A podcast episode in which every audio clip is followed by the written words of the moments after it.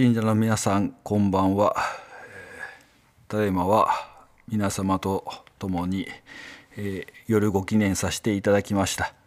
ありがとうございました。それではあここから夜ご記念後のお話をさせていただきます。もうしばらくお付き合いください。今夜取り上げる見教えは経典の315ページに次のような見教えがございます。お取り次ぎさしてもらうにはこの結構なお道を振り売りには行くなよ。金光大臣は座りて道を広めておるなり必ず振り売りには行くなよ。いればもらいに来るなり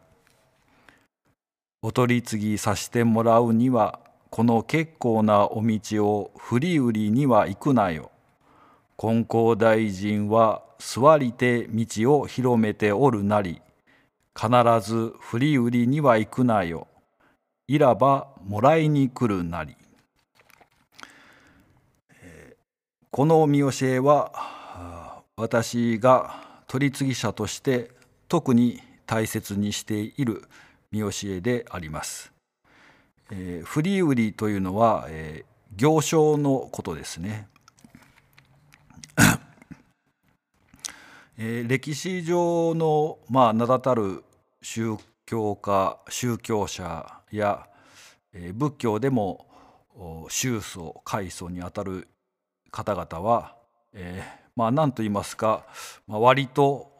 よく旅に出かけられます。あの仏教で、えー、遊遊行っていうのがありますね。えー、遊ぶという字に行と書いて遊行ですけれども、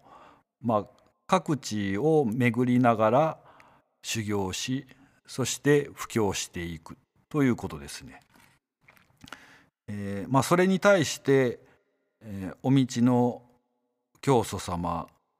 は座りて道を広めておるなりとおっしゃられました。お結界でお取り次ぎで人を助けるこれが、ま、金光様の布教でございます。ですから私たち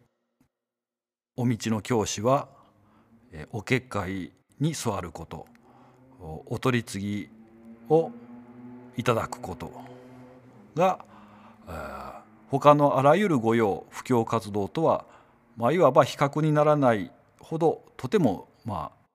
重要なことなのです。まあ、少なくとも私はそう思って日々お取り次ぎの御用をさせていただいております。えー、教会長に就任してからある時、まあ、このことを強く思い入るという経験がございました。私は妻と春秋の大祭の、まあ、大祭が終わった晩にですねまあ何と言いますかあ、まあ、まあ反省会とでも言いますかね、まあ、そういうことをしているわけです。えーまあ、その春秋ですからその半年間の御用が、えー、自分たちの御用がどうであったかをいろいろとその晩に大祭の後の晩にいろいろと話し合って、まあ、反省したり、まあ、改まるところを、まあ、ピックアップして、まあ、今後の良い御用ができますようにと、まあ、話し合うわけです。これが結婚してから、まあ、どちらかがそうしようと言ったわけではないのですが、まあ、自然とまあ、いつの間にかそういう形になりました。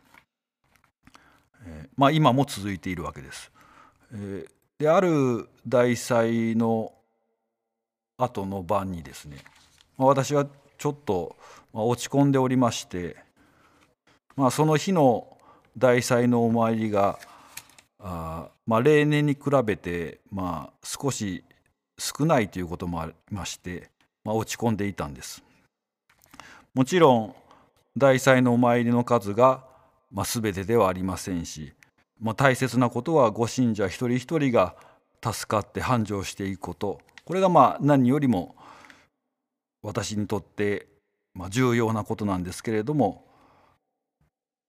まあ、私が何を気にしてたかと言いますと、まあ、実はその半年間にですね私自身が気づかないところで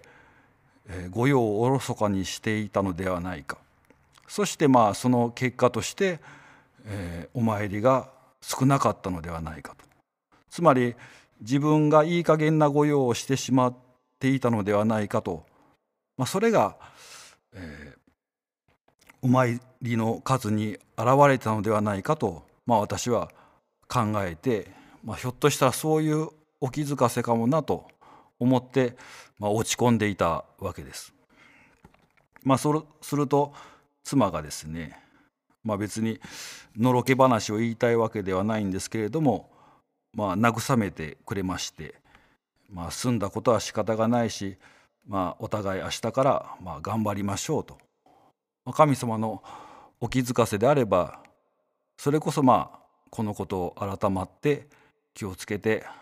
明日からの御用に生かしていきましょうと、まあ、そういうふうにあの励ましてくださいまして、まあ、私も単純な性格ですからああそうだな。その通りだなとよし元気を出して頑張っていこうと、まあ、そこで、まあ、冒頭に申し上げた見教えをもう一度いただき直して原点に戻って取次者はお結界で人を助ける。お取り次ぎの御用に徹すると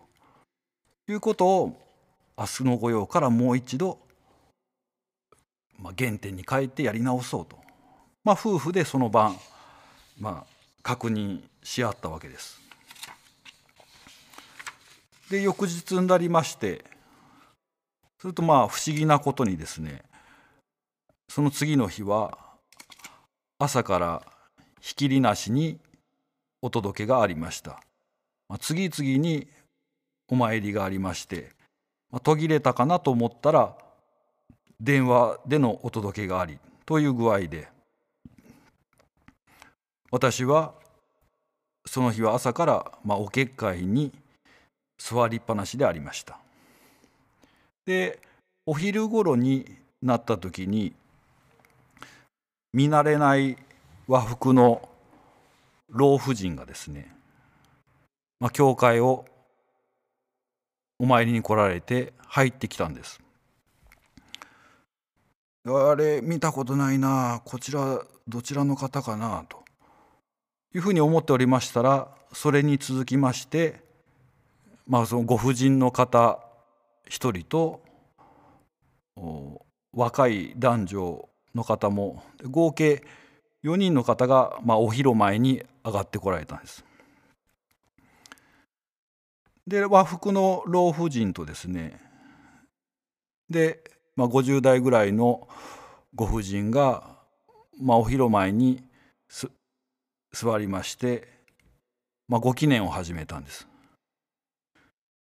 で立派な四拍手をされてご記念するのであ私はこれはお道に関わる人では人だなというふうに思っておったんです。で若い男女は、まあ、お広前の後ろの方で、まあ、じーっとしておったんですけれどもでご記念が終わってからあのその和服の老婦人とご婦人がお結界に来られましてお届けされたんです。えー、何言いますかって言いますとまあ、私は四国からでまあ来たんだと、えー、四国のある教会でずっと、まあ、熱心に信心しているんだというふうに、えー、和服の老婦人の方がおっしゃってでその時にその娘だっていうのが分かったんですけれどもその娘であるご婦人の方もまあずっと小さい頃からその教会で信心していたんだでなぜこの名古屋に来たんだと聞きますとどうもそのご婦人その後ろにお広前の後ろにいる若い男女がその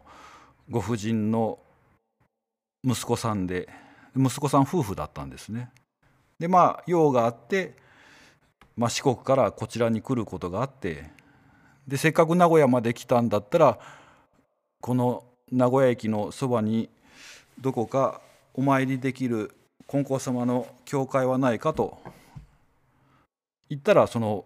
息子さんが「じゃあ僕は携帯でググって調べてあげるよ」と。いうんで、まあ、ヒットしたのが、まあ、金城教会だったというわけであの初めてまあこうやって、えー、家族みんなでお引き寄せをいただきましたと。ありがとうございましたと。いうことだったんです。で私はまあ前日ご大祭があったということでありましたからお能来で残ってたアンパンもありましたしどうぞもうこれはお能来としてせっかくだから頂いて帰ってくださいとありがとうございましたということでまあひとしきりいろいろなお話をさせていただいてで帰っていかれたんです。で私は、まあ、このご信者の四国で信心しているご信者の方々はあこれは神様が私のために連れてきてくださったのだと思いました。まあ、なんとありがたいことかというふうに思ったんです。まあ、どうして神様が連れてきてくださったと私が思ったかと言いますと、えー、経典の551ページにですねえー、近藤藤森先生が伝えた次のような見教えがあるんです。えー、と読みます、えー、明治15年の春ごろ西宮の信者池田栄の栄ですねの招きを受けて海遊びと称して一夜を過ごして帰ってきた見るとお昼前のご記念座近くの天井に吊るしていた大提灯のろうそくの火が燃え移って提灯が焼け落ち畳も半畳が焼け床板が焦げていたがそれだけで火は消えていた。神様のおかげだと思いすぐに大本社にお礼参拝した。その時金光様は「近藤さんそれは一人でに燃えたのではない。提灯に火があって燃えたのである。消えたのも一人でに消えたのではない。神が消してやったのである。振り売りをするなと言っておいたのに出て行ったであろう。これからは300里400里は人を引きつけてやるから出歩かないようにせよとお諭しになった。近藤さんそれは一人でに燃えたのではない。提灯に火があって燃えたのである。消えたのも一人でに消えたのではない。神が消してやったのである。振り売りをするなと言っておいたのに出て行ったであろうこれからは300里や400里は人を引きつけてやるから出歩かないようにせよ。今夜、え取り上げた見教えと同じ趣旨の見教えですがこちらの見教えではさらに加えて教祖様は300里400里は人を引きつけてくださるとお諭しくださるだから間違えずにお取り次ぎに専念しなさいというふうにお諭しくださっています。ですから私はああこれは神様がこのご信者の方々を四国から呼び寄せてくださったのだというふうに私は理解したわけです。それくらいのことは神様の尊いお働きからすれば造作もないことだから久しお前は昨晩反省した通りお結界の御用に専念するんだぞというふうにまあ、教えてくださったと思ったのです。お前の御用次第心根次第でいくらでも引き寄せてやるとエールを送ってくださったのだと思いまして私はま大変に力が湧いてまいりました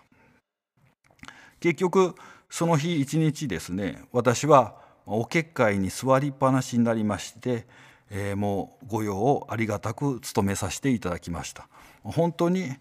神様のお働きお引き寄せというのはすごいものだなというふうに思った次第でございます。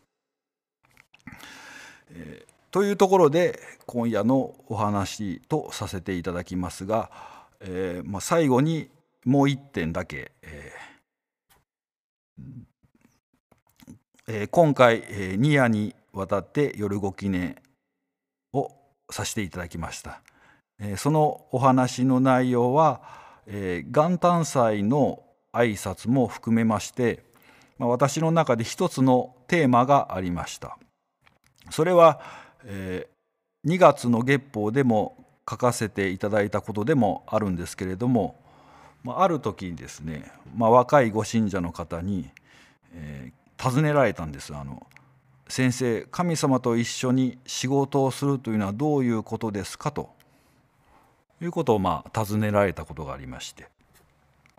まあ、詳しくは2月の月報をお読みいただきたいのですが、えー、今回の夜ご記念のお話そして元旦祭の挨拶は、まあ、私自身が日々いわば日々、え、神様一緒にいてください。神様力になってください。とのご記念の中で神様がお働きになっていろいろなお気づかせをくださった。ということを題材とさせていただきました。えー、まだ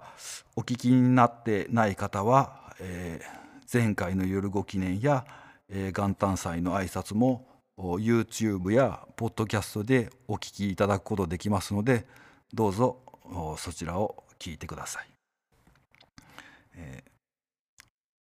神様一緒にいてください。力になってください。と願い祈ると神様はお働きくださいます。これは別に私が取り次ぎの御用をしているから神様がお働きくださるのだというわけではありません。願い祈れば誰のもとにでも神様はお働きくださるのです。ですからご信者の方々には、まあ、常に神様一緒にいてください。力になってくださいという願い祈りをぜひ、まあ、忘れないでいただきたいというふうに思います。えー、以上で今夜のご記念お話とさせていただきます。ありがとうございました。